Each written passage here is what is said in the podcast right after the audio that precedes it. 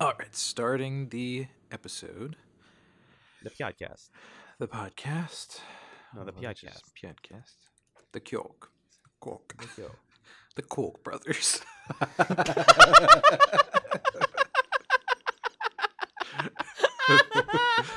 Char- Charles Kork. Kork. Start the episode. You card. You. You just you card. All right.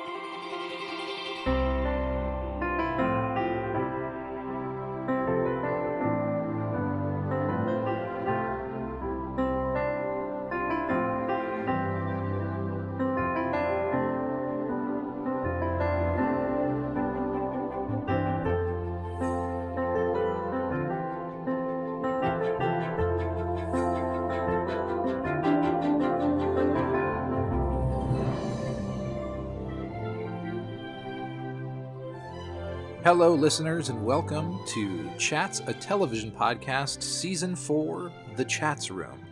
My name is Magellan, and together with my very good friend, we are the Columbus and Magellan of podcast journalism. It's Alan. That- You're so. it doesn't work like that. You just get to say your name. I saw you. I saw you live taking the notes in our Google Doc on that part, and yeah, I was like, "Oh, Magellan's so happy." His na- they said his name. I always get a little bit excited. Yeah. It's a Can't good name, it. and it's a good. Oh, I was gonna say it's a good show. This is a good show that we're doing. Um, how are you doing? How are things? Oh, I'm I'm feeling okay. I it's one of those uh, we record Sunday evenings usually, or we're trying to, uh, and it's one of those Sunday evenings where I have a lot to do to prep for school tomorrow. But this is my sanity break, talking about the insanity of this show. Yeah. What? I guess the best thing about talking about the newsroom is that it, like, you watch it and you're like, I'm crazy, right? This is bad, right? Right. And then you get to talk to me and you go, Yeah. Oh, thank God. Okay. Whew, I'm not Yeah. crazy. Yeah. Because nobody on the show believes that it's weird. Jim's And an they, uh, army yeah, medic. and they all talk so smart sometimes that you get deceived into thinking that it's supposed to be good, and I'm wrong for thinking it's bad. Who knows? Magellan, I know what you know is uh, what the show is about and what we do here and what we watch here. Give it to, give it to the kids. Yeah, it's true. I do know all that stuff. That's right. Um, so here on Chats, every season we watch a show, a TV show that has some either cult status or just some specificity to it that we want to pick apart and talk about. Every week we watch two episodes of that show. So this season we are covering Aaron Sorkin's The Newsroom. And this week we talked about season one, episode three, The 112th Congress, and season one, episode four, I'll Try to Fix You. We'll talk about the 112th Congress first, which was written by Aaron Sorkin, and the rare uh, and credit, and Gideon Yago, directed by Greg Mottola. It aired on July 8th, 2012, and the episode takes place essentially throughout the second half of 2010. To summarize the episode, after an on air apology for the failings of the morally bankrupt news media, Will is in hot water with Leona Lansing, the head of ACN. While Charlie covers for Will in a meeting with Leona and her son Reese, we get flashbacks to the remainder of 2010, where Will went on a months long tirade against the Tea Party and the Koch brothers. Leona threatens to fire Will for trash talking the company's financiers, and it all culminates in Congressional Election 112, where Will, Sloan, Elliott, and another guy announce, announce the results. Meanwhile, Will is bringing dates to the office to make Mac jealous, and Maggie, Don, and Jim go through more awful relationship drama. Alan, what did you think of the 112th Congress? Magellan, Leona Lansing uh, is the only character on this show whose name is more than two syllables. And uh, that is what I thought about the episode. Thank you for listening. I just realized that as we were looking at this. Um, The first thing about it. You, you got mean? Don, uh, Well, Maggie, Will, Sloan, Jim, Nina, Mackenzie. Mac. They call her Mac. But her name is Mackenzie. Her no one ever calls her Mackenzie on the show. Will does. He says, "Who? Who's we?" My executive producer, Mackenzie McHale. Mackenzie McHale. Mackenzie McHale. Mackenzie McHale. it's a fun little jig. What? Did, sorry, what did I think of the 112th Congress? yeah, that's what I Uh, want to know. Uh, uh, uh, uh, This show drains me of a lot of my life force, but it's fun. but like in a good way. I, I okay. I'm gonna be positive. We're gonna stay positive. It's 2018.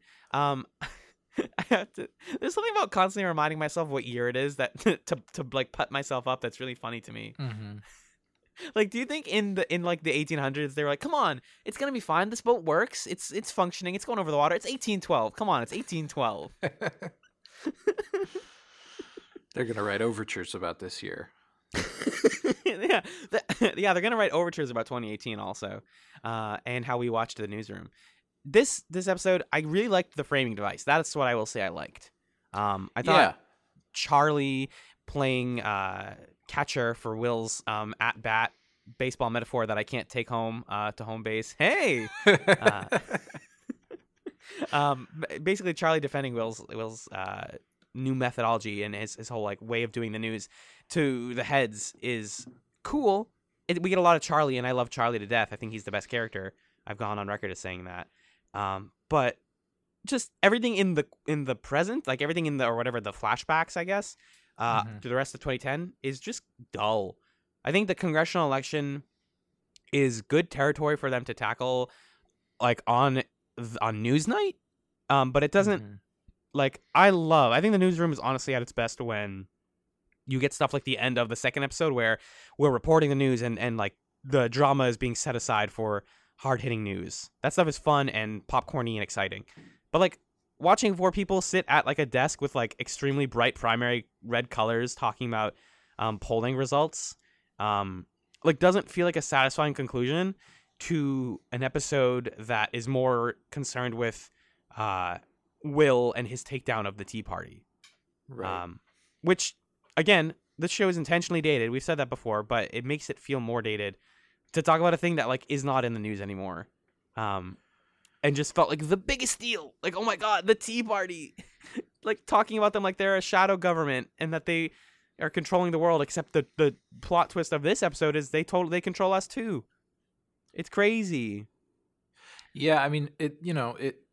This is an episode that was created, written, and, and released during 2012, uh, a year that was itself an election year, where people were most likely concerned about the Tea Party having another uh, a significant influence on a national election, and so when you take it in the context of the moment in which it was created, maybe this episode would have been more impactful for, for people who were politically engaged at the time. But now in 2018, it just feels uh, we kind of lose the context of it being made in 2012, and it only feels like we're watching a show set in 2010.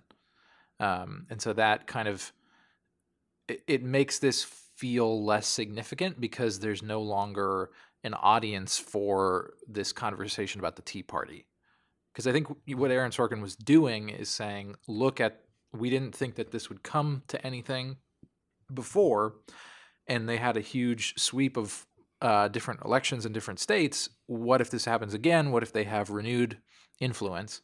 Um, that said, you know the, these are the kinds of issues that we dealt with in 2016 in in the election back then. So uh, it was just perhaps by a different name.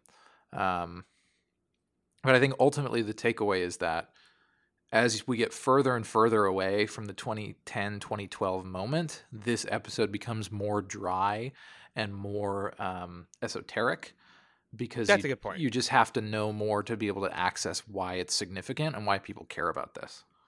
Right. I, I definitely did more Googling in this episode than I have before just to remember people's names. Mm-hmm. Like, I remember hearing about Michele Bachmann and, and how horrible a lot of the things that she said were, but Oh yeah, I was like, I gotta, like, get. I remember need, like, Kristen Wiig evidence. playing her on SNL and you know like that kind of thing. Right. Yeah. I, I know the impressions of her and stuff. Same thing with Sarah Palin. Um, same situation even in the show where it's like, oh, we're gonna put her on the TV to make fun of her. Ha, she crazy. Well, but you know, I, all I could think about in this episode was all of the stuff around the Tea Party. Because what is the impetus for Will talking about the Tea Party? Is it really just the scene where he's like drunk at two in the morning and he's like, Charlie, Charlie, the Tea Party. Why aren't we talking about this? This is a big deal. They're controlling everything. They're gonna get on the ballot. this is the news. We need a well-informed electorate, and like that's the reason that they go on this like month, this like extremely long tirade about all this stuff. Yeah, I didn't. it- I didn't see. I. I mean, it's also because yeah, they're on the ballot in the 112th Congress, but like, what prompted that? Why? Why? Why was this supposed to feel important? I mean, it, moment? it it smacks again of this sort of hindsight is twenty twenty problem with the newsroom, where, um, you know, Sorkin is saying if only somebody had looked at Utah polling data back in whatever July of 2010, then maybe we could have done something. Uh, it's like that's you're right that that's not really a compelling impetus for this all starting, but all the characters are convinced that that it makes sense. Like Will gives this whole spiel to Charlie, and then he leaves the room, and Mac is like, "You sent him that polling data, didn't you?" And Ch- Charlie's like, "Yes, I did. Ooh, Yes, I did." I knew this exactly would happen if I sent him, if I faxed him a sheet of numbers." it's like, okay, he would get obsessed with it and change the way that we do the news for several months. Yeah, so I don't know. You're right that it ultimately there are I think just stories that are done in this show where we kind of have to accept that the inciting way that they figure out about it is is uh what's the word I'm looking for? manufactured for us. Um because Sorkin and the writing team want to get to the point of saying, okay, if this story was talked about in a different way that was closer to what we would have wanted, what would that have looked like? And I think to them, it's less important the mechanics of how that conversation gets started um, to the show's detriment. Uh, and there's other stuff that I like about the beginning of the episode, like um, I think his uh his monologue at the beginning, his quote unquote apology that converts into a history lesson about the news and why we report the news the way we do Mm-hmm. was cool. It's like, Yeah. oh, Yeah. again, this reeks of like Aaron Sorkin loves the thing that he's his subject matter so much that he will literally sit his audience down for 10 minutes and have them just like listen to somebody recite a Wikipedia article about it. But it's delivered very well. Yeah. Uh, Jeff Daniels really carries it. Exactly. Cuz he's I mean like I said, he's just saying things that are true, but the relevance of like and all of the rest of the news media is bad and we've been bad up until right this minute and then that is a really good shift to the boardroom framing device uh, where Leona and Reese and the third guy who I forget his name is like Kevin or something Yeah, uh, whatever his name is. are just like Charlie what is your guy can't do you're not allowed to do this you're he's too much of a maverick he's bad You have Um, to you have to admit that uh, I mean you, you have to commend this episode for being able to keep us on track with all the information it's giving us when it has such a convoluted system of timing. Um, like that framing device with the meeting, even though it kind of makes no sense that Charlie's invited into a meeting and doesn't know what it's about for two and a half hours. um, that framing device is a really effective way to move us quickly through this time period without us losing our orientation. Um, so there is there is a lot of like deft structure and screenwriting in this show, even if the message of it is weird and and and bad sometimes. and we get Charlie doing a Burgess Meredith impression which is worth it ultimately Yeah. Do you want to just talk about that meeting scene to kind of clear that? Yeah, speaking of really good writing, the fact that Leona doesn't speak until the final scene and then she speaks. yeah. we can throw some echo on that if you want. the fact that she like gets the coolest line of the show so far um is amazing. But it's mostly uh Reese yelling at Charlie about ratings and being like this guy cannot you cannot you can't hmm people people want like old news. They don't uh, people want like fun stories. They don't want this guy yelling about Republicans. He's alienating his half of his audience. Like what are you doing? This is not how companies work. Just cart like evil villain stuff. Well, I appreciated that this meeting moves the stakes from ratings, which is sort of, you know, it's kind of this arbitrary problem that the show writers can make up, and they can make up the numbers of the ratings, so it doesn't feel that meaningful. Yeah. Um, it moves it from ratings to like we are angering corporate donors. This news organization is owned by a huge conglomerate of different companies, uh, and we're just going to fire Will if he keeps doing this. That to me feels like there's more Like there's more of a message in that conflict for us to take away because if the conversation is always just about ratings and we're just worried about ratings, then the show is just saying the big obstacle to the news being done right is that people are fucking dumb and they don't want the fucking news done right. And it just feels really cynical and cruel. But if instead the problem is we are owned by the super rich and they are going to control what we say, something about that feels a little more empowering as a as a conflict that needs to be dealt with, at least in my opinion. It uh, it's a more it's definitely a more plausible like re- gives gives the Newsnight team a more like plausible rebellious plot line Yeah. because because them being like all the ratings are bad that can just turn into like 80s action movie the kids beating up the adults like oh we don't care about ratings. Ratings don't matter. As long as we get the news right yeah, hooray. And it's like easy to just give them the victory there um, and say ratings don't matter period done worst and it speaks ever. to this yeah and it speaks to this problem that i again i think i referenced this article last time but i read a, an npr article that was released or an npr op-ed i guess that was released um, when the show came out that had some criticisms talking about how the show is actually pretty cynical as opposed to optimistic. Um, and one of the things that it highlighted was uh, I, I don't remember the line exactly but i guess there was a line in one of the first episodes where max says that she would rather do the news for 100 people the right way than like 100,000 people the wrong way. And what the article's saying is like, but if the point of the news is to educate the electorate, why is it better to not do the news for a lot of people? Um, there's there's sort you of an actually inherent should care about your ratings yeah, there's an inherent uh, conflict there with like doing it right versus we're trying to educate everybody. Um, and I think steering us away from that mode of thinking keeps us viewers from worrying about that contradiction and instead turns the show into a like, you know, fuck corporate corporations, they're the worst thing, uh, which is more fun as a viewer. Maybe maybe it's uh, insulating me against some other problems about the world and about society, but I, I'm more on board with with that. I, I think the show's best attempt so far to put an end to this ratings discussion is it's actually in the second episode when uh, Will is talking to Nina at the New Year's party and he's like berating her for doing gossip and she's like people and then like when he talks to the date later about that same conversation and saying like people like this because it feels good to like read like hear stories that are dramatic and interesting. Like not everything ha- like yes news should challenge my brain and and challenge my opinions and inform me and be bipartisan etc but also i'm like sitting at home after a long day at work and i want to know like what's going on in the world and, and enjoy it and or at least like be entertained by it somewhat Mm-hmm. and so that like will is not painted in that scene as the cool good correct guy he gets embarrassed in front of a lot of people because he yells at this woman and, and basically talks down to her and says nobody wants tabloid crap that's stupid and bad for our brains but they need news Yeah, well, we'll talk a lot more about that in depth. Yeah, for in the sure. Next episode. Um, so so we have this big boardroom scene.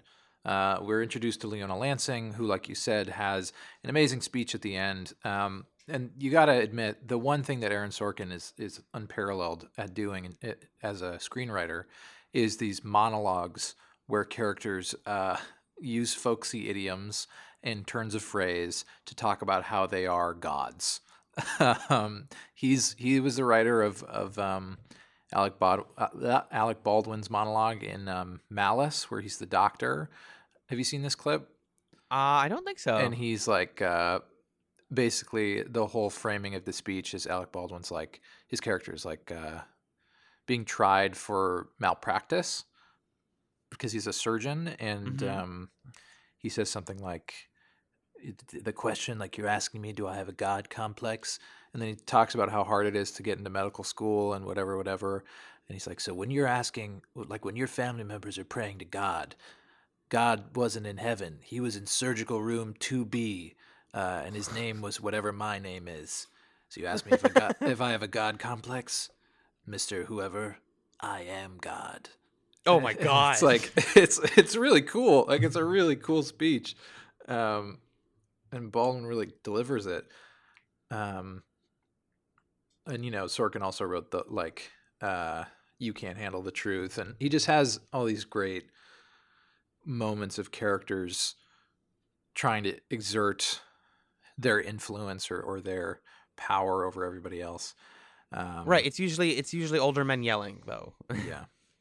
Or like when when President Bartlet enters into the very first episode of The West Wing, towards the end of it, um, I can't remember what he says, but it's a similar it's a similar monologue where he kind of starts with like a aphorism or a tale from the Bible, and then he ends up basically getting in somebody's face and telling him to fuck off. it's like that's kind of his rhythm, but he's really really good at it.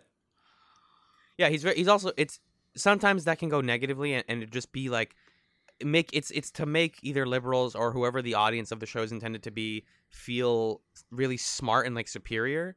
Like I've I had always read that like there are some crit- criticisms of the West Wing that say that like often they would bring on characters to that show just for the main cast to insult and to like throw facts at Yeah. and, and this person's like gun control is good actually and then they're like um actually blah blah blah blah blah facts facts facts in your face in your face owned uh and Yeah, they do that with the Tea Party in this episode too. It's Exactly, kind of yeah. structure.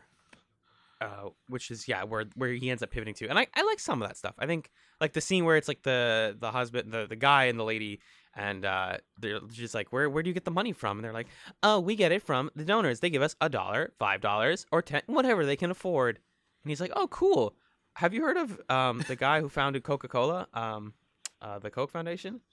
And they're like um That's who's not, that? It's not. It's not Coca Cola. I know i know Yeah, yeah. yeah. they think they think it's Coca Cola. no they think they're like do you mean coca-cola and he's like no shut up No, the Koch brothers. Yeah the koch brothers end up coming into this episode uh yeah. like the the like three and third and fourth richest men in the world. hmm Uh, after I think he said Bill Gates and uh, Rockefeller. I think. Uh, I don't remember.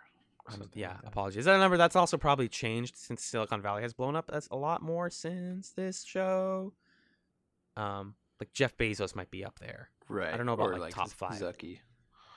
Z- It was Little- little Zucky Zucky. Yucky Zucky. Oh, a yucky zucky is when you go to Harvard and then you make a company. Yeah. That's when you Uh, pull a yucky zucky. Just to close the book on Leona. I mean, she's her that that actor's amazing. Jane Fonda. Yeah, yeah. Is that Jane The Fonda? legend? Is that who that is? Yes. I Jane Fonda is one of those people who I know her name, but I have no idea what she looks like. But now She's the god. I mean, Jane Fonda is really good. Um, I love her delivery of she like wants Will to do puff pieces again, um, and she's like, "He was great at that shit." like her delivery of that was so good. Yeah, she she she knows where to put the emphasis really well. Yeah, and then finishing on now, do you want to play golf or do you want to fuck around? It's like, oh my god. oh my god, we have this show has a villain.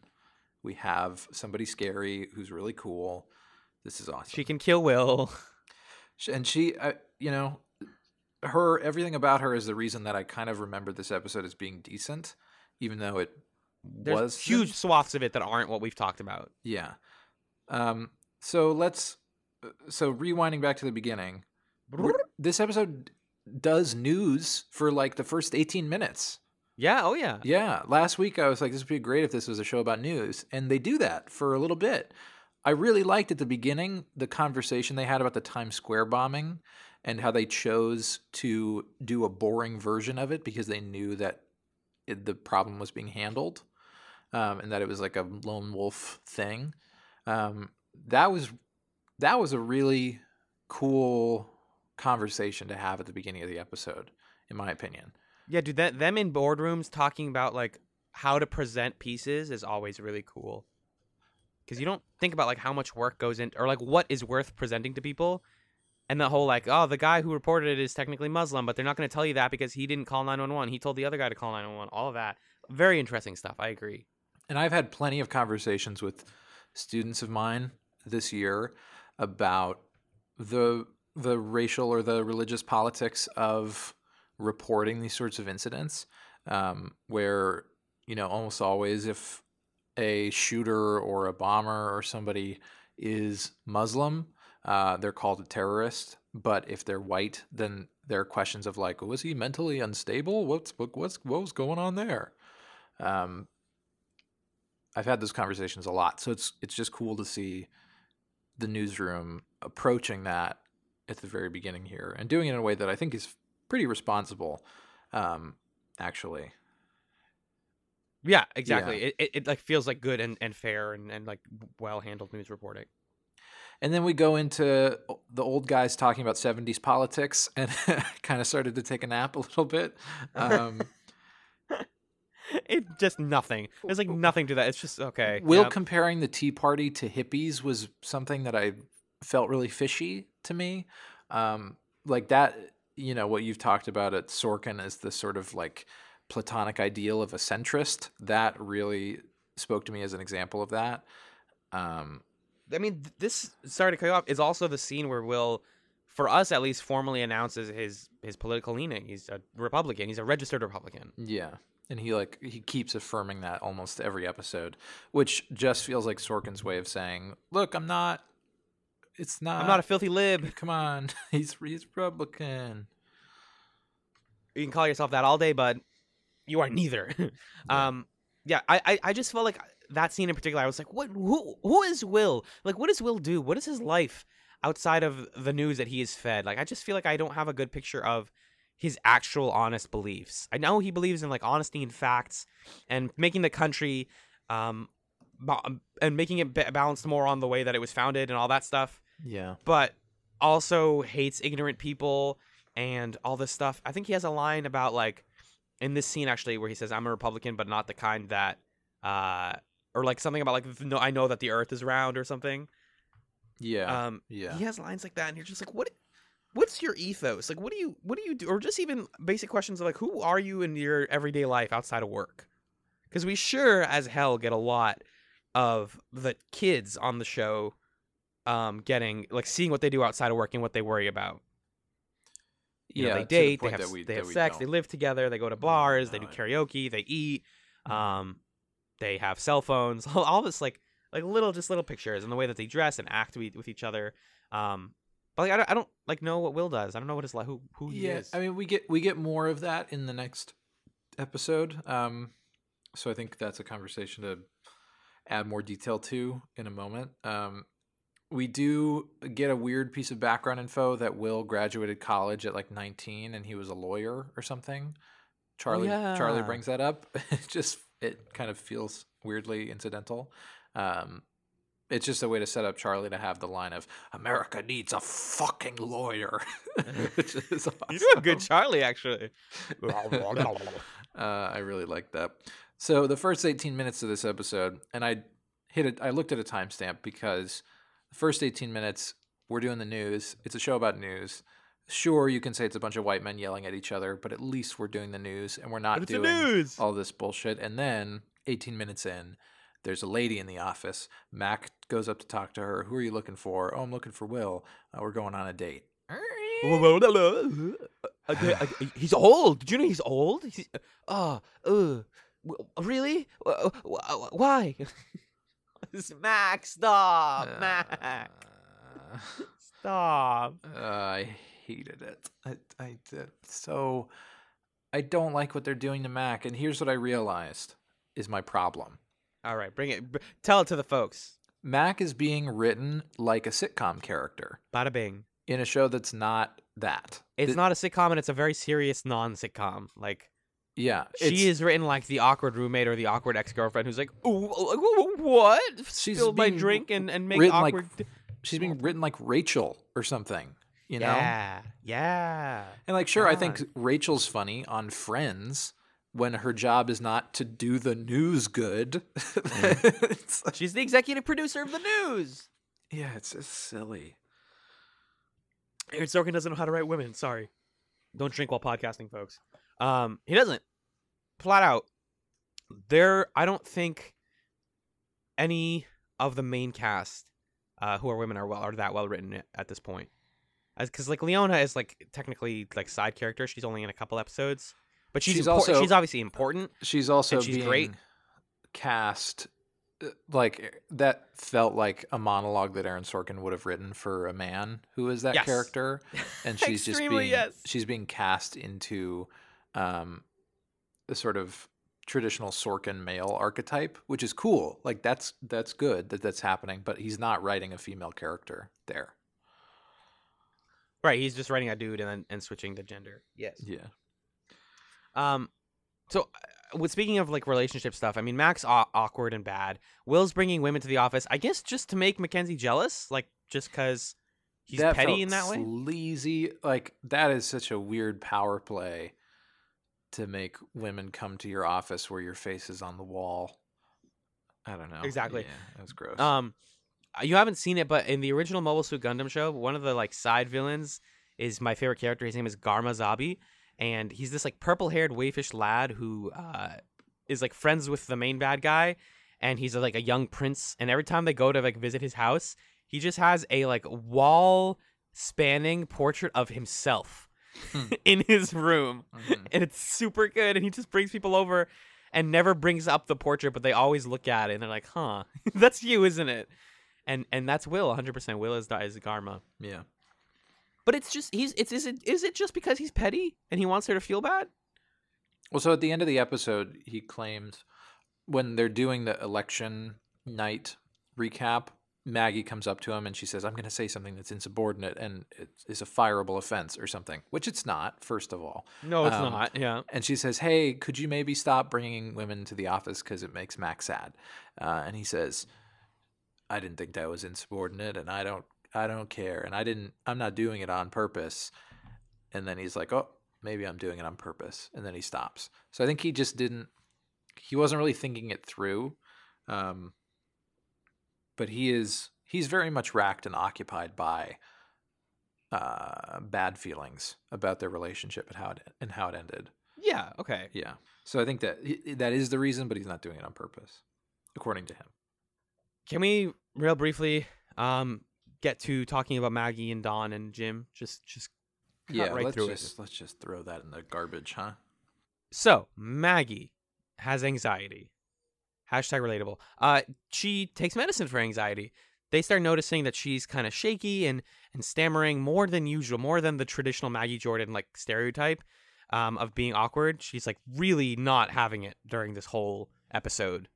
Uh, eventually, we get this really hilariously, unintentionally hilarious scene where uh, Jim asks Don, he's like, "What's going on with Maggie?" And then Don's just like, "Oh, she has anxi- she has panic attacks. She can't breathe So sometimes. he's so blasé about it. She thinks she's dying sometimes. Just it's, leave it's her cool. in a room She'll by be herself. fine. It's cool. I'm done. Just leave just leave her alone.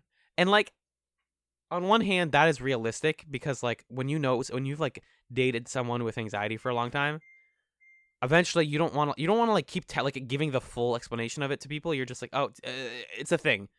Like I'm please be sensitive about it. right. But he like has no he's just very it, it feels very callous. I agree. Or just Well, like he doesn't yeah. he's just like, "Oh, this is a thing." And it's partially um, callous because he doesn't like Jim. as a sort of counterpart to to Don's uh, no nonsense blaseness, um, cares a lot, and he's like, oh, you know, or Don tells him, oh, Maggie's on the terrace doing sad talk and sad breathing exercises. Jim goes outside. Uh, Maggie is talking to her roommate Lisa, um, who we meet in the next episode, and uh, she does the smart thing of putting her on the phone and leaving it on, which I liked. That's just like a smart, safe thing to do if you're talking to someone and trying to vent, and then like someone else comes up to you Yeah. because you're in a sensitive position and you don't want to feel alone. Um, so like there are tiny aspects of the way that they write Maggie's anxiety that are good, like that, or Mhm. like I don't have my Xanax because you keep bringing guys to the apartment and they keep stealing my pills, and that's fucked up. Please stop doing that. that's intense. It's really intense. Um, and she doesn't have her medication, and she's worried about that, and also like the news is going badly, and so she's just spiraling.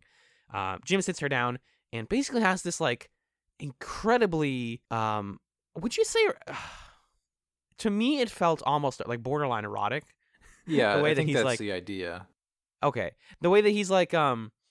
Oh, like I, I was in the military, and like the, you're you're clearly having symptoms of PTSD, and like you need to do this type of breath. Let me check your pulse, and puts his finger on her neck, which is not how you check someone's pulse. Right. You do not check. You check. My girlfriend You check the same bottom thing. of their wrist. Yep. Or the top of their wrist, however that works. Um, that was just so he could kind of put his hand close to her face, I guess. Yeah, Um, he's. I mean, it's it's gross. He's not there to help her. I mean, kind of is, sure, but he's there to touch her and to s- demonstrate that he's a capable man, whatever. Um, and he's just instructing her and saying, "Don't move, sit back down." uh, don't leave yet, whatever. I don't know. It, it yeah, it's just yucky, and it's just a way of showing gross. that Jim is like a cool guy, and he's gonna save us. and he's a he's a hot military friend, and we should date. You should date Jim.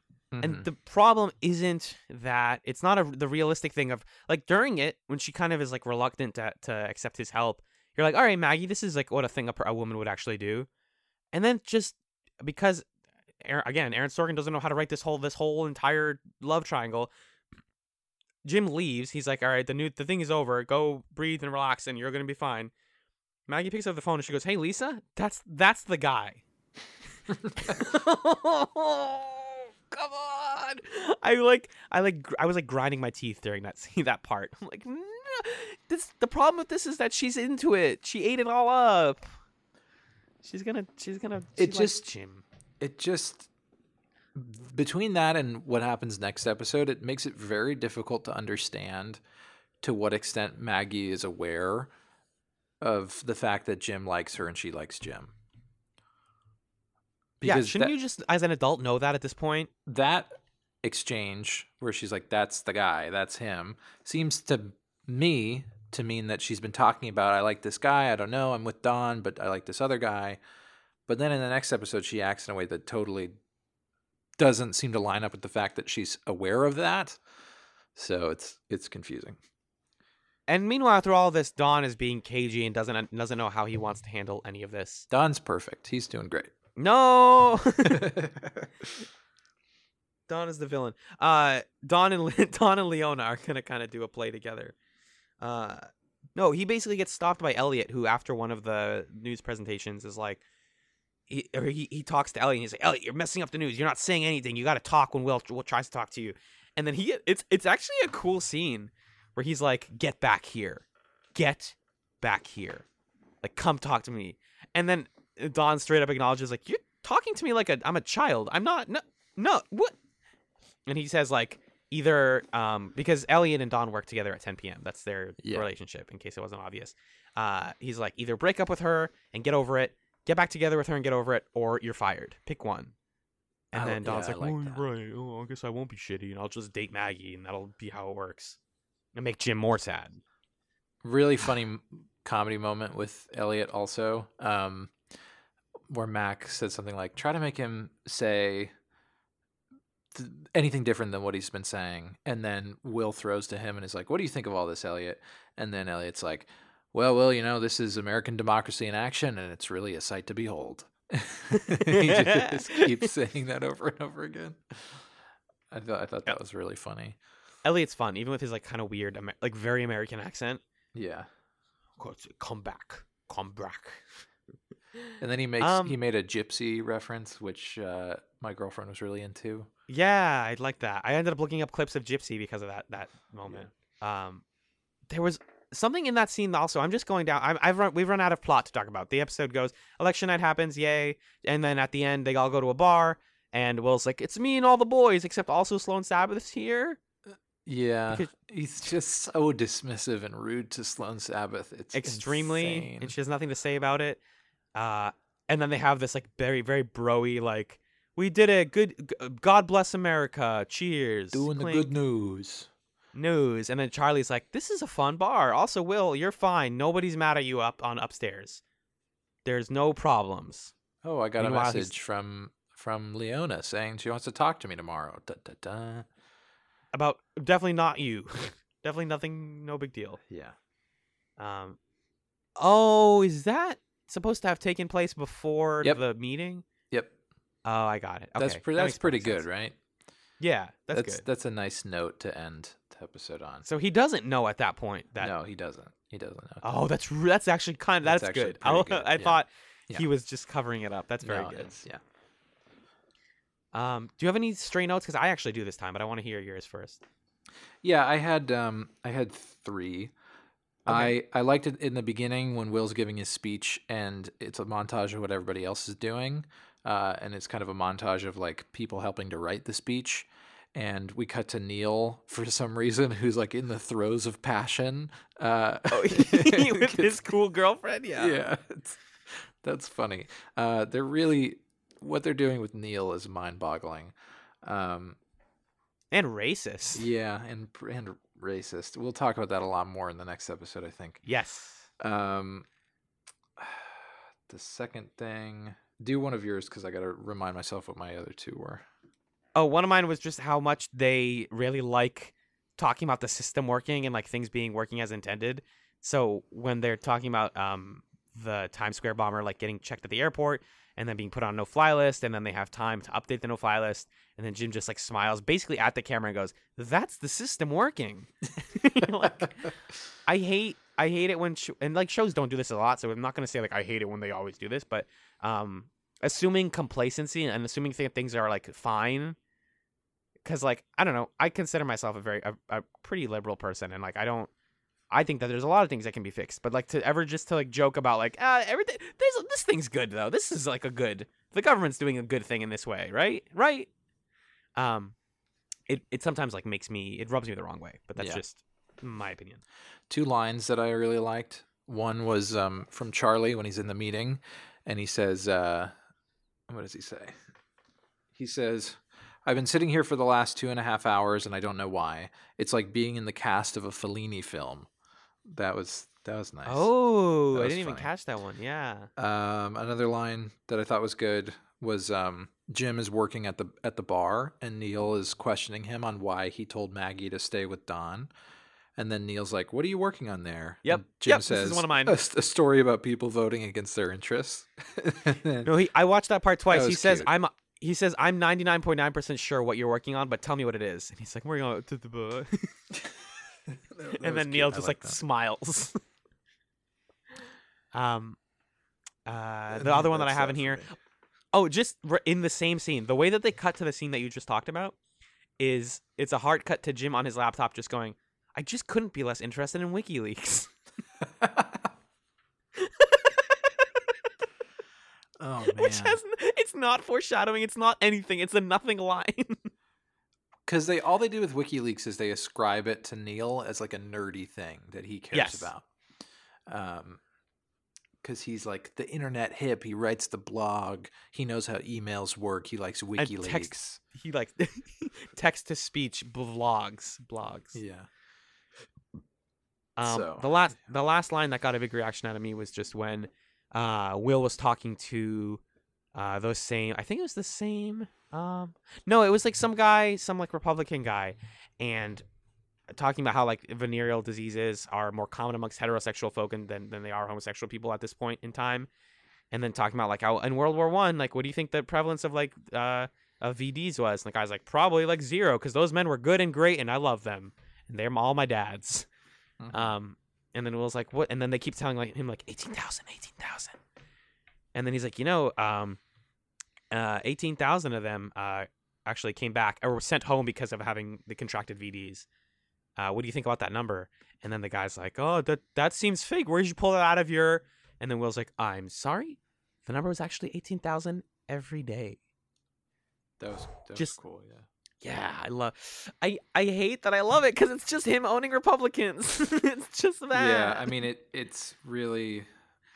They really fetishize Will having like snappy comebacks and stuff. Totally. That's so, that's Sorkin. You did it. You nailed it. Yeah, they also there's this weird weird like swan song for moderate Republicans in this episode where they like bring on the one guy who lost his race or something and they're like you were a great public servant. And then on election night it's like Charlie, this guy was your friend and he lost. And he's like, "Yeah, he was a great public servant." they just talk about, I don't know. Consider it red. Like remember when conservatives were cool. Let's have more of those guys. Sigh. More of the old Oh, you- Washington insiders who've been there for, you know, 40 years or whatever.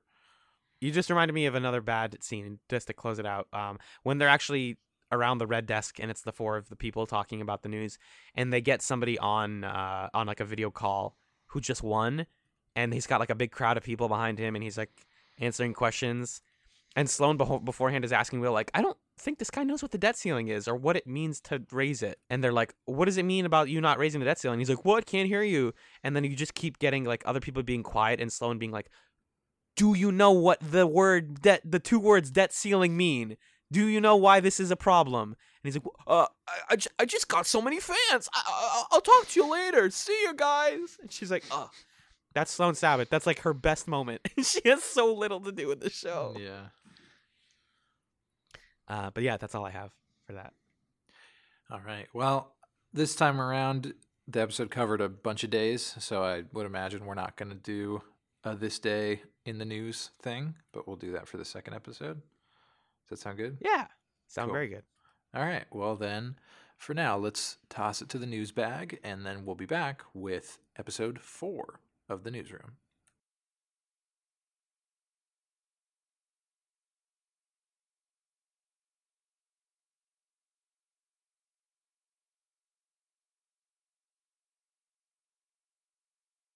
Hello, listeners, and welcome to the News Bag. It's the weirdly titled feedback, commentary, questions and answers segment of the podcast, The Chats Room, where I, Alan, read all the feedback that we received in the last week. This week we received two emails. The first one is from our buddy Dan, aka Blue Blaze Spear, from back in the Escape Chats days, who's back on board with the Chats Room. And he says, The Newsroom has the distinction of being the first show you guys are covering that I haven't already seen in its entirety. I've heard it compared to Sports Night, which was a show that I tried out back when it came out because it included actress Sabrina Lloyd, formerly of a show that I had liked back in the day, Sliders. I gave up pretty quickly on Sports Night because it seemed overly smug and a bit too pleased with itself, something that I would later call six feet under syndrome. I gave the newsroom a shot a few years ago by watching the first episode, but didn't continue watching past the first episode because it felt overly smug and a bit too pleased with itself. Sports Night like indeed. Maybe I'll sit down and watch this one along with you guys so that I can fully appreciate your commentary if I can take it. BBS. That's ah, Dan. Here's the thing: you are not the first person to come on, uh, come back to us after the other shows we've we've watched and been like, "Wow, th- this is the first bad show you guys have done." And to that, I will say first of all, Farscape has bad episodes. Let's not treat it like it's a perfect show. And also, um, yeah, that's the point. That's the fun, and it's great. And we're suffering for you. Um, the newsroom is a really interesting show, regardless of how stupid and, and like offensively bad it can be sometimes. Um, but we enjoy discussing it, and I think that you can get a lot of uh, worth out of the chats room, even if you don't watch the episodes with us. So if you're not just not feeling the show, um, I it, you can just go ahead and listen to our podcast. It's totally fine. We just kind of goof, and we I like make a point to summarize the episodes in case people don't watch them um, at the beginning of each discussion. So it's not a problem. Who cares? Live your best life.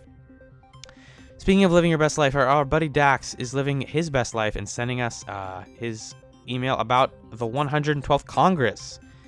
Greetings, Alan and Magellan. Boy, this show is on a downward slope. Yes, it is, Dax. It's kind of hard to imagine that we're only on the third and fourth episodes, but these two were like a well fed dream. You know how if you eat a big meal right before going to sleep, you get more detailed dreams? Try to remember what you dreamt about five hours later. That's how I feel about this week's episodes. There was certainly a lot of drama, but what happened? Was there a plot? Other than Sorkin blatantly ripping off his own show with the Will Mac slash Wade stuff being exes and dating and whatever, being exactly like Casey, Donna, and Gordon from Sports Night? Yeah. Here's the notes I scribbled down. Let's see if we can make sense of any of them. Let's do this together.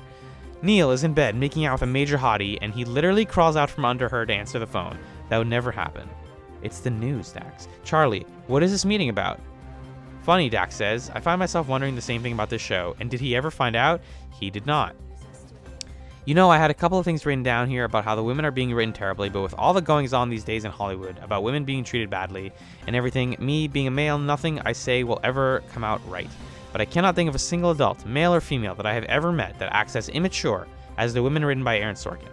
This is the part of the letter where you'd expect a disclaimer like, at least the men are written good well, but I can't say that. They're just not as outlandish about their temper tantrums. Um, I just think that Sorkin doesn't know how to write a girl that talks like a actual real human being. Um, and this is persistent through the rest of the newsroom. It, doesn't get better at it. There are very, very few moments of good when it comes to the way he writes women, and that's all there is to it. It's it's not even like you mentioned the things going on in the world today. I think it's more just you know those things are coming out. Like people are coming out of the woodwork, but they've always been happening. Like uh I'm sure even in the era of the newsroom and before then, the era of sports night, in the area of everything, we've had examples of men being terrible to women and writing them terribly and treating them terribly. And in a way, I think the way, like the the specific ways that characters like Maggie and Mackenzie are treated within the workplace, which is like the men are explaining things to them and talking down to them, is unfortunately very accurate. Um, as somebody who's worked with a lot of women before, that's a pretty common thing. Uh, it's so in a way he's reflecting real life, but also uh, in real life, women have independence and agency, and that's a thing. Anyways, Will, don't ever take a person's gun without asking first. That's very rude. oh, Dax. I love your priorities. What I vaguely recall about the Tea Party is that every news story I read online about it eight years ago made them sound like a joke, like Will was doing, and I don't know if they even exist anymore. I think they do, Dax. Good grief, these people whine a lot, a drink to the face. I see this a lot on TV, and one of these days I hope to see it happen in real life. Uh, Chekhov's Rod Stewart song, and Tess is funny. You're right, Tess is becoming my favorite character on the show. I love Tess. Okay, I'm done. I need to go see something good to balance my brain now. I hear they're bringing Tommy Wiseau's The Room back to theaters. Smiley face. Thank you, Dax. Good golly. I love it when like this is really the type of show that just like it fall it just kind of washes over you for better or for worse and that's why you like forget so much of what happened and that's why I've had to like take much more rigorous notes than ever about what's happening and not just lines that blow my mind in this show because we would have like no podcast if we just based everything on our vague memories of having watched the episodes. But um, yeah, again, I think that there's things to enjoy and to discuss about the way it treats uh, or it handles its stories and its media and what it has to say about the news and stuff. It, it's all fun to talk about. So let's go back to Alan and Magellan as they continue to have fun talking about the uh, often maligned, arguably um, like one of the silliest episodes of the whole show. It's season one, episode four. I'll try to fix you.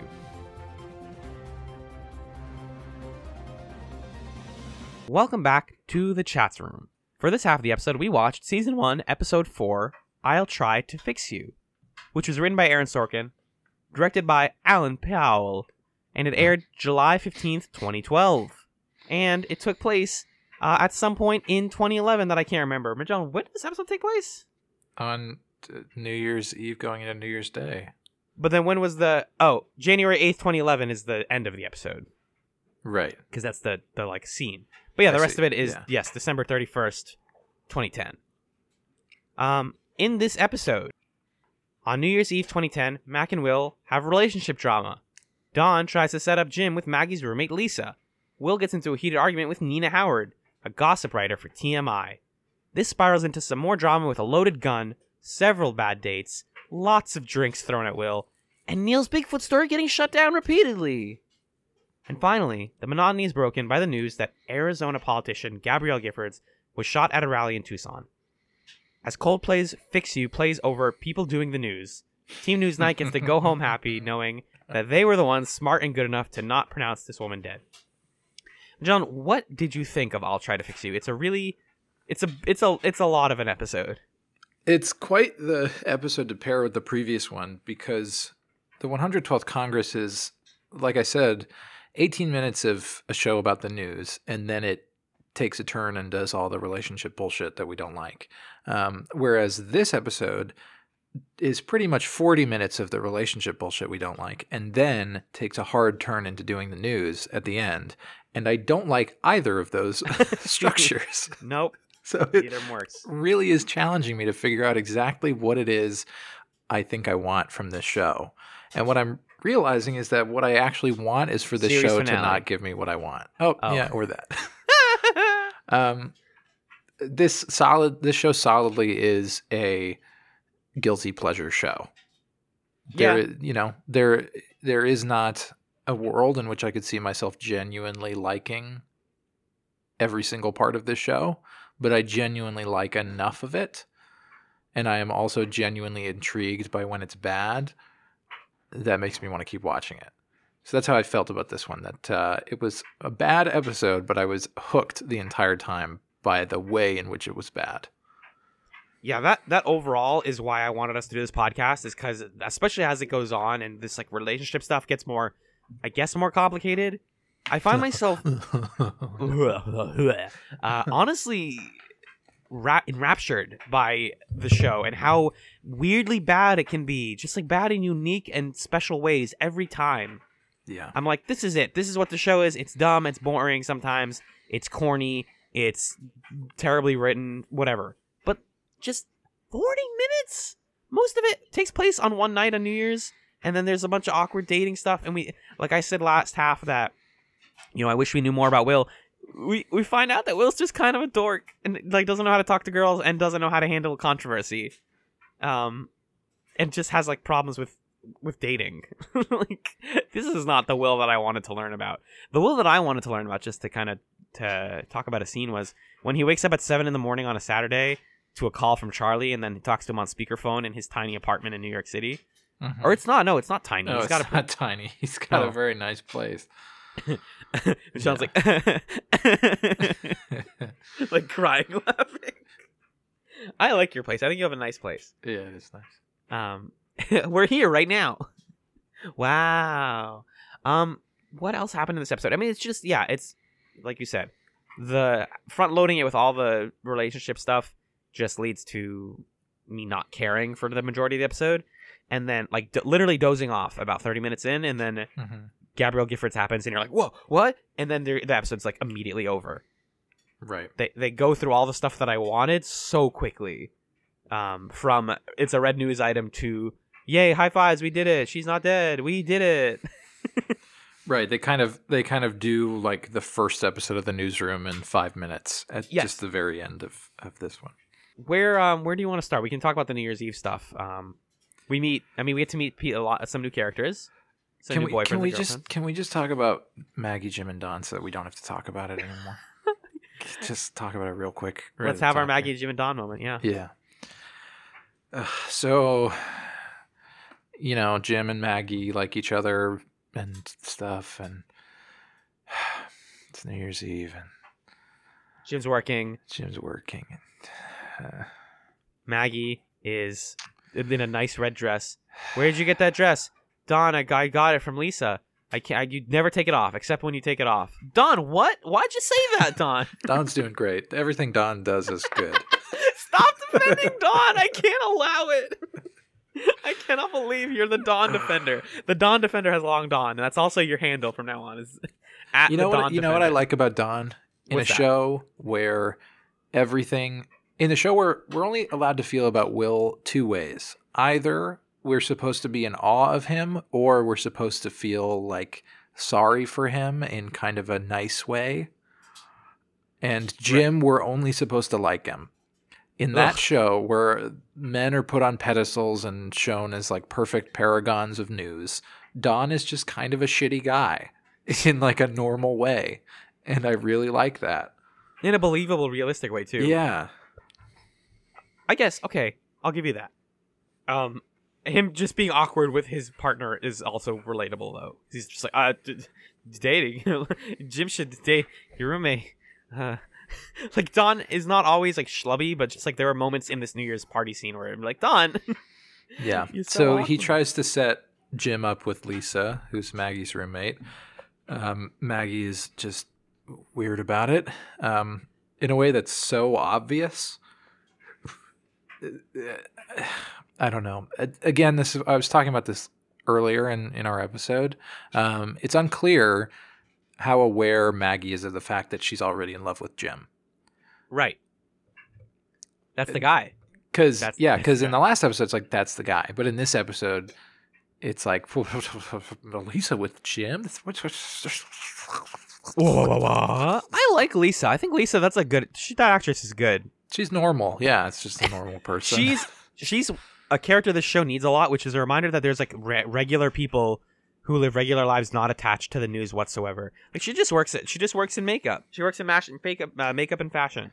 I, here's what I will say. Um, so I was watching this with my girlfriend, and she de- so desperately wanted the show to pass the Bechdel test, and then it it um it does the opposite of that, which is it puts two women into a scene together where the only thing they talk about is how worried they are that men will think they're stupid. that, that literally is the the opposite of We finally get two women in a scene, and they're both like, the Bechdel "This is- test. I, I don't. I'm not dumb. I'm not. No, you're not dumb. no, come on. I'm on, he'll so like you." worried. I'm so worried because I don't know anything about Greece or whatever. The, like, hey, what do you know about the Greece financial crisis? And she's like, well, it's a crisis, and it's in Greece, and it's about money. You're like, uh, Aaron, Aaron. I'm gonna start calling him Aaron from now on. yeah, that's good.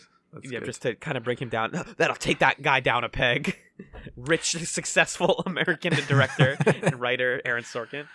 anyway, so we get all this hullabaloo about um, how Jim is set up with Lisa, and at first Maggie thinks that it didn't work out, but then it turns out that they're going on extra dates, and that she's in bed with Don, and Don's like, "They're together right now. Let's call them." I don't have my shirt on because I'm Don.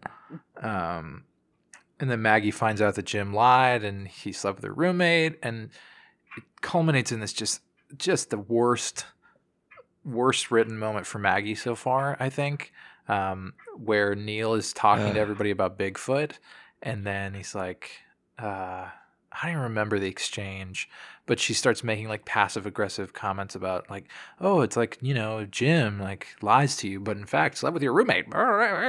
Not even passive aggressive, just aggressive in front of everyone. The most unprofessional. again, she's being written like Rachel from Friends. Uh, that is a line that w- would be followed by a laugh track in a sitcom. But in this show, we're trying to do the news here, and real people don't talk in that way. Um, so then they, of course, go where everybody has to go with their big arguments, which is the middle of the newsroom, to argue with each other. Um, Jim kind of apologizes, and then we get the news alert, and then everything's fine, and everybody likes each other again, and uh, it's it's silly. And then Yeah. is this then the end of the episode? Right? Is like Jim's gonna go talk to her or something, or is that And the then her and Don are like canoodling on the stairs. yeah, she's she's sitting on the stairs in a way that makes no sense. Yeah. Um, It looks like she's in a magazine for stairs, uh, and then Jim's like walking up to her, and Neil's like, "Go on, man, you can do it." And Don walks down the stairs, and they just start tonguing each other. And like and like she puts like her head in his shoulder and they're like cuddle and it's like it's this is ludicrous because it's this is your job. you're at work and You they're at work work on a here. Saturday. Go home. It's nuts. It's way absolutely too intimate nuts. for for public. Which is everything about J- about Don and Maggie is like don't air this and, and Jim is like don't air this in front of people. Stop, you're embarrassing yourselves. Yeah. So that Like- whole that whole plot was just I I just couldn't. I my just my last thing other than I like Lisa is well two things briefly. One, um, the older I get, which means the closer I get to the ages of these characters, the more it bothers me the way they act because I know now for a fact that nobody talks and acts like this. Mm-hmm. The other thing, why is Maggie mad that Jim slept with Lisa was slept Lisa? Because she's in love with Jim. So, but but she's mad at like. She tells him, "I'm mad at you about this." Like, what does he not pick up on that? I don't. No, he gets it. it. It's it. This is what's so confusing is that she totally knew that she likes him in the previous episode, and now she's convincing herself that she doesn't. Um, and she says that she's mad because he lied.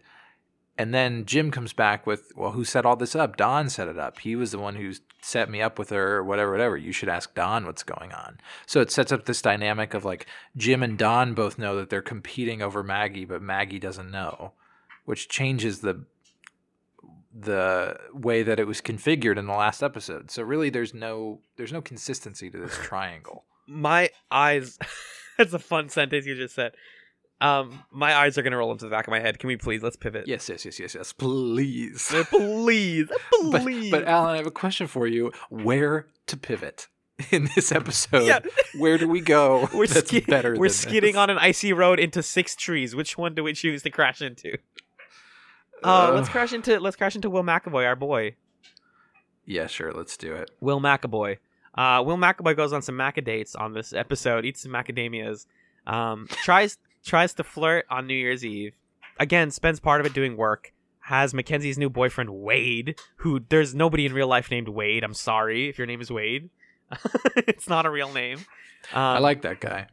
He's fine. He's like nice. The thing, it's good that he's I- not a I- shitty boyfriend. I love the TV archetype of like the new boyfriend. your your lover's new boyfriend who's just very nice. yeah, And he there, you can't hate him. you try to like Will is like, oh, he's he's like pitching me something nasty or bad. And it's like, no, he's just he's doing his job. He respects you. He's not a bad person. It's fine. It's Wade. Whatever. Um, although don't is Wade related to the reveal at the end of the episode or no? That's not related at all. No, Which which reveal? The reveal that the reason um Nina basically like all of that stuff is like orchestrated by Leona. He's To- not related to that. No. Okay, I, okay, gotcha, gotcha. No. I thought I heard Charlie at someone say like Wade. Oh, he said you remember saying wait? yeah, yeah. He said wait. Okay, gotcha. That's what it was. Um, so so basically, yeah, they're dealing with that. Um, Wade's bad. He's like, oh, I gotta get out of here and and then like do something and flirt. And Sloan is like, talk to people, talk to humans. And a thing I actually like about Will and Sloan's relationship is that they are the two characters who are like aliens coming to Earth that don't know how to interact with other humans. Yeah. and Sloan admits it. She's like, I, I don't, I'm the economics person. I don't know how to talk to you. you I've heard of. She says something like, I've heard of people talking to other people. I don't know how to do it. You should try and do it. um, he walks up to this nice blonde lady with nice legs, which he points out repeatedly. Ugh, Uh, I said yuck in this episode verbally more times than in any other experience in my life. the best thing is that Nina's a recurring character. That's the best part. Oh. it's not even that Nina's bad. It's just the fact that Nina What is I- I done think- around Nina is not great, but I thought that she was a fine character. Yeah, the thing is that Nina is initially painted as like Will's actual counterpart because Mac is like failing in every aspect of like challenging Will's brain and in his attitude.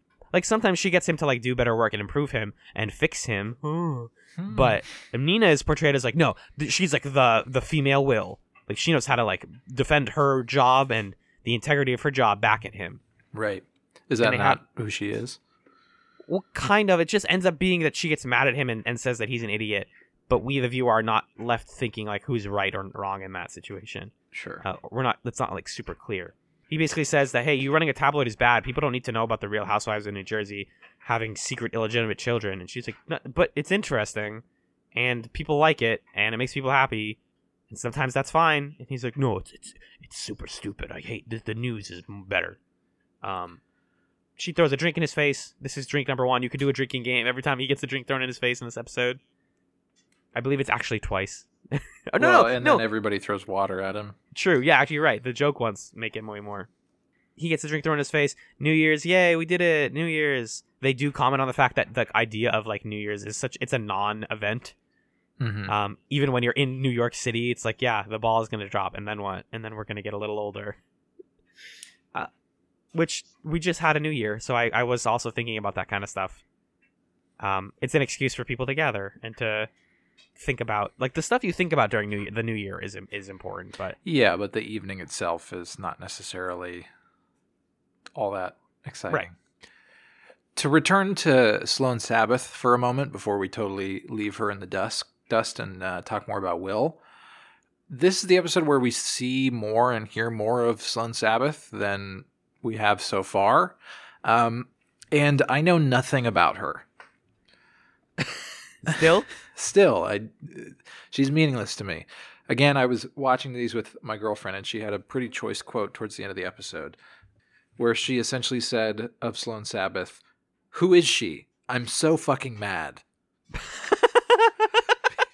Because what she does just doesn't make sense, and Will just kind of treats her like shit, and it's funny. I guess that's the idea. Yeah. Well, there's a lot more show, and they don't. They didn't know what to do with Sloan yet. They like, for some reason, really, really, really want to focus on Jim and Maggie and Don, and Yeah. Will and Mac- Mackenzie, Mackenzie, um, and I guess Charlie, and those are the characters of the show. So, like Neil, she's kind of relegated to like people talking at her right now. Um, but she gets more later, the way that Neil does. Also, Okay. it's just right now. It's like you, you're. She's right. Your your girlfriend is right to not know what the hell is going on with Sloan Sabbith because there's nothing there. okay. She is attractive. Because she's she's part of the plot that develops for Will, where he goes on these dates. Basically, he gets the drink thrown at him by Nina on New Year's Eve because he's talking about how bad gossip magazines are, and then he gets put in a gossip magazine for being a jerk. Uh, so Charlie says the best thing you can do in this situation is go try and date more women. um, Thanks, Charlie. Which maybe isn't the best advice from Charlie Skinner there, but it's something. Chuck Skinner. So Will goes on a series of of comically doomed dates. The first is with a friend of Sloan Sabbith who turns out to have a gun. Played Related. by Kathryn Hahn really well. Yeah, I like that. I like more obscure comedians in my newsroom. right. Um, related to Will's sort of takedown of Obama's stance on guns, uh, which was kind of an interesting story for them to lend some time to. Yeah, because the the news part of this episode before the ending is, hey, it's the new year and we missed a lot of stories. We didn't have time to cover them, and so one of the ones that kind of catches um, the interest of the group is the way that there are a lot of uh, Republicans claiming that like Obama was incredibly light, uh, or not light on gun control, but like wants to like extremely harsh on gun control and wants to take everybody's guns away. And then the news night is like, actually, he, he's like very much doesn't care, and if anything, has like repealed more gun laws than than the Bush administration did. Period. Worst generation ever. again it that's an interesting choice to examine in the context of this show coming out in 2012 when this was the time that this episode was released was the primary season going into uh, more of now it's Obama Romney.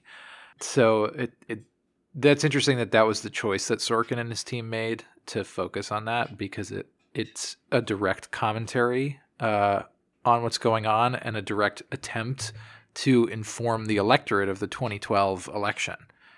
You could start to think about this show as trying to accomplish the mission that the show within the show is trying to accomplish of educating the people of the United States.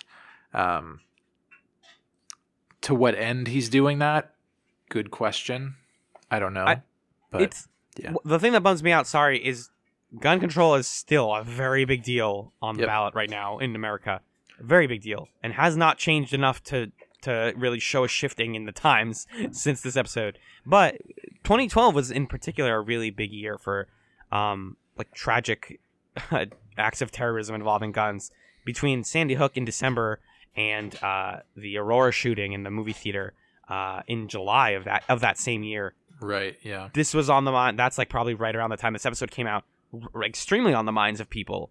Um, and so like him getting to use that to to then pivot to what the episode ends up being about is like, again, that that's kind of cool. That's kind of like, oh, you're you're talking about what's important in 2012, and sometimes that's still important in 2018. So, great job. Yeah, well, and it is this this kind of timely criticism of what if Obama had done something differently? Maybe we wouldn't have had these events. It seems to be the kind of veiled criticism that's going on there. Chris, because yeah, their point is, and I like that this is, again, the thing they're trying to do with Newsnight is like have a point.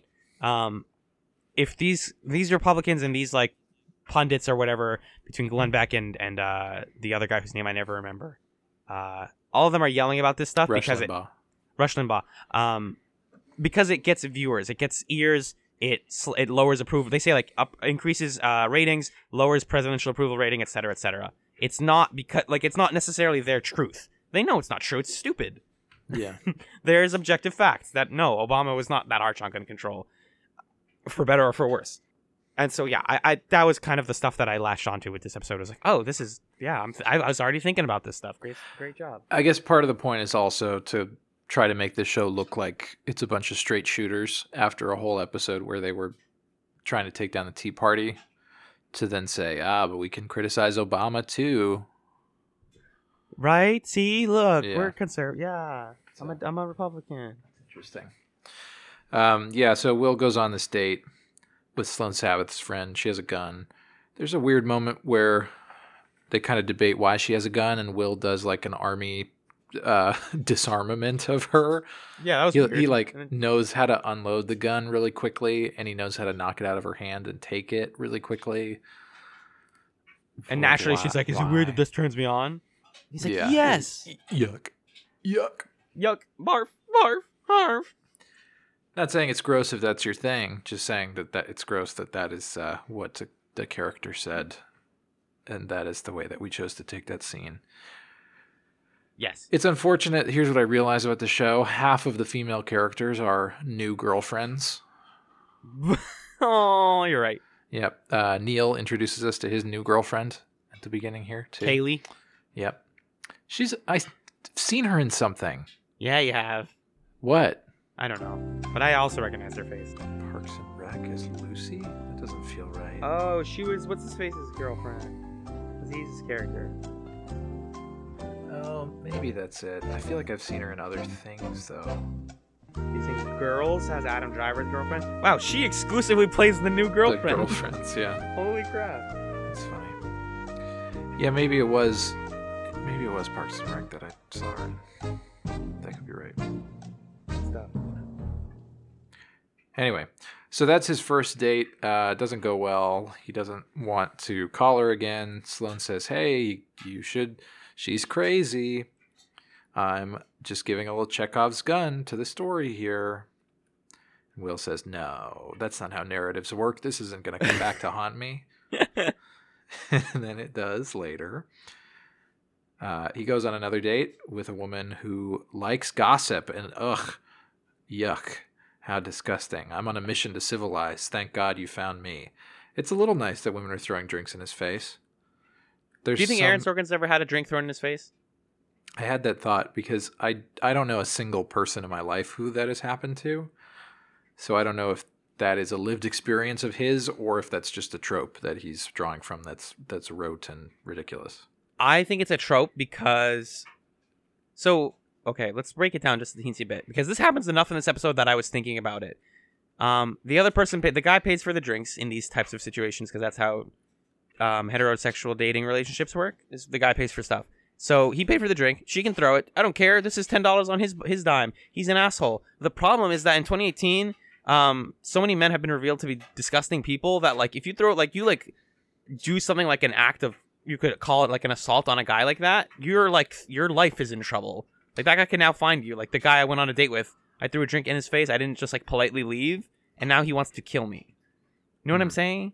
Like there's more of like a fear that like you don't want to like smack the guy publicly because he could like come at you. That's like that's like the fear. It's not necessarily You're, more you're less fear than it saying specifically because Will is a media personality who has some clout, or you think, or are you No, saying that's just true because of he's a guy. men?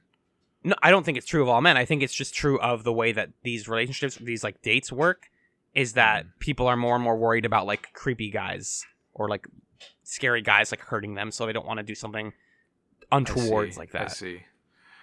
Like you're saying that the culture of like I don't want to rock the boat is so pervasive that this sort of public display of disgust Yes, exactly. wouldn't happen. That's interesting.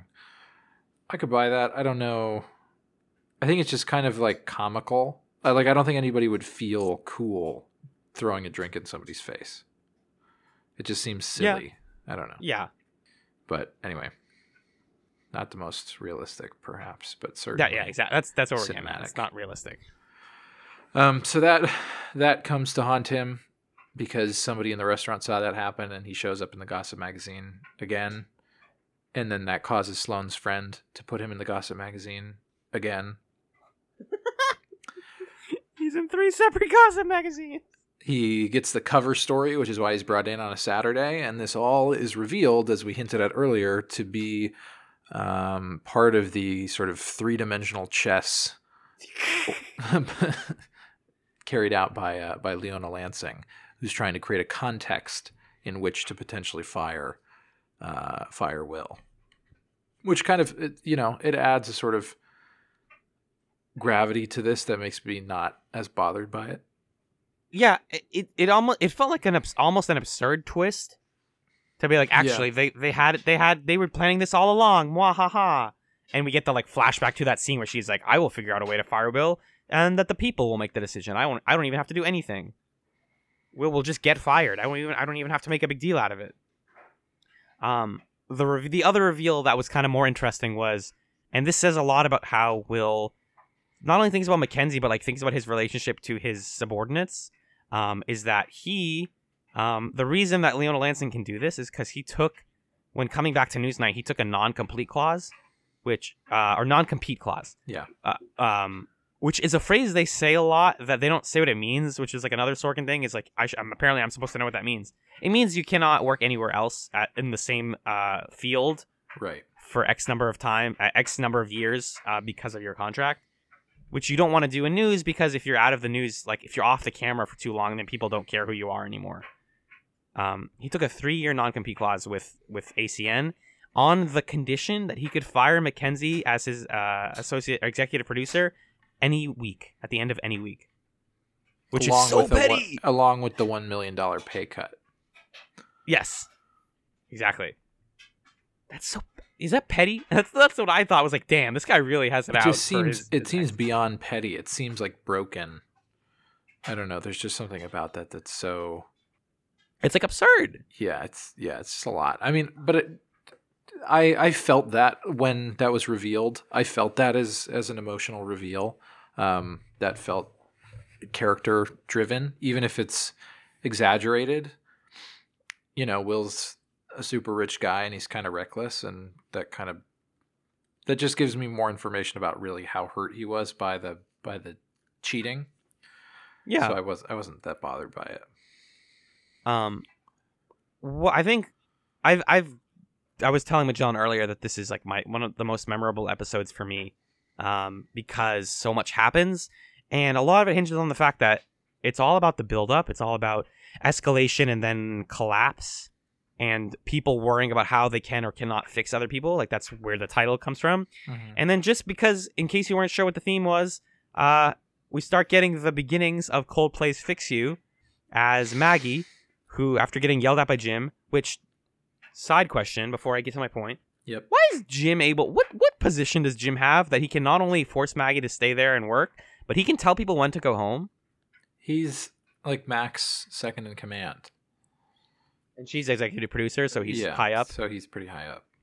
Because there's a part like in the first episode where he's like, "This girl, great job, have a good night, go home. This guy, high five, take a take a knee, go go for a little break."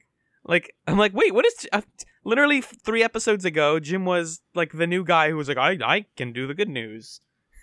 Right. Um, yeah. But I guess he does have he does have that cloud. That's not unrealistic. And while Maggie is basically doing, and I like I like that this is a position at a news um, network is the person who has to sit on the internet and wait for something to happen in case something happens Yeah. even on the weekends. Um, she basically just sits at a computer, nothing's happening, and then boop, we get the classic noise of a red news item. Uh, Arizona uh, gubernatorial candidate Gabrielle Giffords was shot and killed. I think she, wasn't she a, a senator or something? Or Senator. congresswoman yes, I cannot. I, I knew it was really because they said gubernatorial. in the first one. Yeah. Oh, that was the first one. Oh man, the newsroom. It's a very cohesive show. Um, Yeah, she's a uh, representative. There you go. Yeah. She was at a rally basically, um, and then was shot and, and is being reported as killed. And so they start, you get this like instant rush of the news happening. Um, with like everyone's on phones. Uh, Don has that stupid thing where he points across the way and goes like, Tess? I'm giving you a phone number. Quickly! Lieutenant Harville Shansky, Tucson PD. She's like, yeah, yeah, yeah, yeah. People are writing on notepads. Will is on two phones at one point. He's on like a, a landline and a cell phone at the same time. I love this shit so much, dude. I know. It's just delicious. Yeah. Um, it's also like, I don't know if that stuff is dated because I don't know how the news is done now, but I feel like a lot of this shouldn't it shouldn't require this much um tech being used. Like, are we still why are we still using landline phones? Um, what kind of like technology do we have to get people on for interviews and all this stuff? It feels weirdly like almost dated. yeah, I don't know if that's just because Aaron Sorkin is drawing from knowledge that's older or if it's intentionally supposed to look dated to kind of get at the nostalgia piece or if it really is that dated. It's hard to say. But yeah, we get all this as the music is swelling, and it's a really it it's genuine. Like this is the scene I showed to Magellan when we were trying to like pick which show to watch. Mm-hmm. Is I was like, here's the shit that happens on the newsroom, and I get, showed him the fix you scene, um, and it all basically wraps up with Will sitting at the news desk preparing to report that Gabrielle Giffords is dead because NPR reported on it. But wait, she might not be, but everyone else is saying that she did. And then Reese comes downstairs in a huff and it really never. Uh, this I, this is mean, but like Chris Messina is a very short man, and he never is never intimidating to me. Hmm. Even though he's like very muscular and buff and like built, he's still like shorter than everyone else. So he just kind he just kind of like waddles in and he's like, "Hey, Will, ratings are gonna plummet if you don't say the do the say she's dead." And then Will has that great line where he's like, uh, or- "No, Don says that I think." It's a person. A doctor pronounces her dead, not the news. which is a really good line. And then uh, they wait a little bit, and then someone's like, "Oh, she's alive! We did it! Yay! She's alive!" It just it almost feels like they're like congratulating themselves on her being alive. It's so callous. It, it yeah, is really really weird because the bar this time around for characters doing the news good is that they waited a little longer before confirming something but like the alternative is they would have said she's dead and then 2 minutes later they would have said wait oh actually we're getting reports that she's alive yeah. that's why it. not just wait? Like do That- it and then that's Yeah. what they averted so it, the stakes are totally bogus here um, but they count this as a huge moral victory for themselves and there's there's the moment where they have like just that's just happened or they've just thrown to a clip or something and then everybody kind of rushes in the room and it's like don you're the best fucking guy in news you're so fucking good at the news like punch me in the face or whatever and, it's like you're a goddamn newsman, and if I ever tell you anyways, you can punch me in the fucking face. yeah, they like keep swearing at each other and telling each other. And then Maggie's like, "I fucked up." it's like it's fine. You're doing fine. She's like, "I fucked up." and it's She's it's so silly when you either view it out of context or think too hard about the context. But if you just kind of let it wash over you, it feels like it's good. Like that. and that's that you just described the newsroom, Magellan. it's like an affecting you just complete- scene. that's- this this is exactly why I used this scene to show it to you. Is I was like, yeah, this is a scene where if I if I told you everything that happened to lead to this, you'd be like, that's super dumb. And if I told you nothing, you'd be like, that's hilarious. But with just a little bit, just enough, and then kind of like let your brain shut off for a second. It's like, oh, I this hit me. This worked. Yeah. There's a moment in there for sure. And then uh, Jim and uh Jim and Maggie like look at each other and smile flirtatiously amongst this is like declaration of this woman not being killed fatally. Like I know. I know. Oh my god. Oh my goodness gracious. Aaron. Uh, Aaron. Oh, Aaron. Um, that was awkward to me. And then more awkward was like the la- one of the last lines of the episode is uh Joey, my favorite, my second favorite character, the the graphics guy. Someone's Joey. yeah. Joey, just breathe regular. and he just hi, he control A highlights the obituary text and then erases it and then goes. Oh my god. like, like, oh my god, dodged a huge. But why does any of this matter? Just declare her dead and then change the correction. know. Ah. and that's where the episode ends. Uh, so stray stray thoughts. Um, we didn't talk about the Neil plotline, but it just drove me nuts.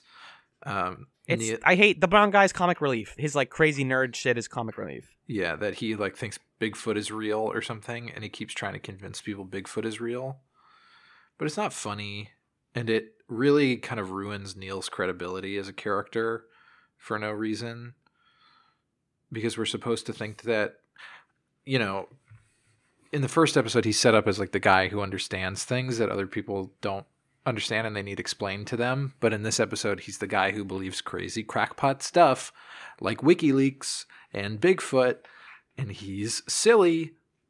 And both of both of them are bad. Right. but he gets but his, at least his the, role the in this episode first is one was less bad than this one. definitely his role in this episode is for him to go like so Bigfoot, and then when someone's like, "All right, never mind, shut up."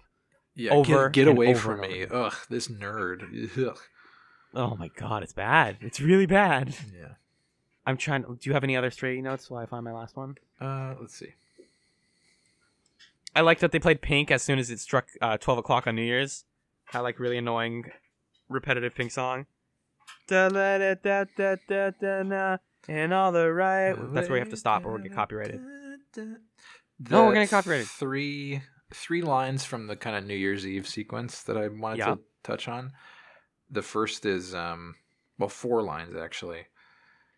Don and Maggie in unison say, This is the worst fix-up ever. I'm not talking about having him take a bride. I'm talking about Getting him laid. starting off the new year With, a, bang. Yeah. You see what I did? in reference to Jim uh, meeting Having sex Lisa. with Lisa. That was really Yeah. gross. Yep. Um, there's an exchange, I think, that Will has with either Mac or Sloan. I don't even remember. Um, no, never mind. I don't remember enough context for this to make sense. So never mind. There's a there's an exchange that he has. Oh, one that I missed from last episode, I think, where Will is yelling at at Mac and says, "You have pen on your face," and she says, "I work with pens." I remember this. That was the last one. I forgot to say that. Uh, this episode, something that Will says is they're like, she writes for a gossip magazine, and he says, It's New Year's Eve. I don't care if she writes for Mein Kampf. it's like, whoa. Why- that's, not, that's not, that's not a, like a clever, kooky line. That's a lot to Yeah. handle there. That that feels like a line that was should have been left on the cutting room floor. That's a really Yep. bad, badly written line. Um, and then one that I did I did appreciate was Will is uh, giving his lecture to Nina about um, gossip magazines and why they're bad. Yeah. and he starts numbering the reasons and then he gets to fo- four and then he goes like a and she says oh there's subheadings which uh, puts a nice lampshade on the fact that will constantly it feels like every time he goes into one of those speeches he numbers what he says Yep. It's true. Um, that's a good point. I my other my notes. One was uh the joke of uh Lisa having her ringtone be uh, that Rod Stewart song, the "Do You Think I'm Sexy" song, mm-hmm. is used to quote unquote great comedic effect. Um, when uh I think so like uh Maggie calls Jim to be like, hey, some news shit is happening on check Politico. Literally, she's like, go to Politico, click on this button. Like, why is there so much dialogue about her telling him how to look at Politico? and then Don, the clever fuck that he is, calls Lisa, and they hear her ringtone in the background, and then that is what sparks the awkwardness later. Um, also in that scene, we get to see Jim shirtless, and Jim has gigantic pancake nipples. Oh my god! I just want to like cook him with some butter. Aw. Holy crap! that's a person That's a person. You- a chef pronounces him well done, not the news. bum, bum, ba-dum. Um, the other one was just the fact that, and we didn't talk about this, but Kathryn Hahn's character, the one with the gun, also talks about smoking weed, and I feel like this show is making some sort of point about like the type of people that that um that smoke weed also carry guns, and like making this like weird connection between those two things, just like th- they they happen to be connected. Yeah. Because he's looking for the joint in her purse and then finds the the Walther PPK whatever, and like ah those aren't related. Stop, stop. I know it's a Yeah. coincidence, but stop. Hmm. yeah there's something about that that's a little odd Yeah, and um, I think, yeah, and then oh yeah, just again, all this uh, dramatic, um, Gabby Gifford stuff is happening, and uh, Charlie just again continues to stand in the background, just smiling, going, "Yes, the news, yes." Even Reese walks by him and goes, "What are you doing?" And he's like, "Just, it's going. It's things are going great." Hmm. I've realized that half of the shots of Mac in the show are her biting her lip while Will does the news good. Uh huh. Yeah. With a headset over the side of her. Yep. yeah. Da da da da da da da da. Such a melodramatic nonsense song. Yeah. Just puts me to sleep, and not in the good way. Uh, yeah, I think that's pretty much all I have about this ep- this episode. Me too. That's it. Cool. Coke. God, this show has ruined the word Coke for me. I'm never gonna hear it normal Coke. again. Coke. Coke. Diet Coke. Coke. He ordered a beer. I ordered a Diet Coke. he doesn't say the whole thing. He doesn't go, "You ordered the beer. I ordered the giant Coke." Coke. Coke. There is something. I'll, I'll put a clip of it. But there's yeah. Will in episode one, where this is what we're laughing at. He says Coke funny. Here it is. The Orioles won four to three on a walk-off double from Miguel Tejada with runners on first and third. Your father ordered a beer, and I ordered a diet coke. Coke, coke. There it was. Good stuff. Magellan, Yes. we got to plug. We got to actually before we plug some stuff, we got to talk about what we're doing next week. Next week, we are watching two more episodes of The Newsroom. The first is season one, episode five, Amen. In the midst of its coverage of the ouster of Egyptian President Mubarak, the Newsnight team learns of a teacher's protest in Wisconsin, prompting them to get side by side views of the simultaneous uprisings on air. Ooh, Oh boy. ooh. that sounds kind of fun though. Oh boy, that's interesting. Sure. Yeah. Season 1, Episode 6 Bullies. Will keeps a long standing therapy appointment. Subbing for Elliot during the Japanese nuclear crisis, Sloan's interrogation of a Tokyo Power Company spokesperson lands her in hot water. Will comes to recognize the causes and effects of being a bully. All right. That one sounds real good. All right. Wait, do you think Sloane does a bad accent? No? Does she? Interrog oh interrogation like she interrogate. I thought for some reason I thought that said impression. it's like I thought she was gonna Yeah, do like that- a racist that accent. would be really bad. Yeah, they. I was gonna say they wouldn't do that on the show. I will never say that sentence on when in regards to the newsroom. They would do everything. I've seen this whole show. They do some shit. We've seen nothing yet. Um, John, let's continue to do some shit next week. But first, it's time for plugs. If you have feedback, questions, comments, or just want to talk about what's going on in the world of news, um, you can go ahead and email us at chatzpod at gmail.com. That's C H A T Z P O D at gmail.com. You can also tweet at us at chatzpod, spelled the same way. Uh, that's where we post episodes as soon as they drop.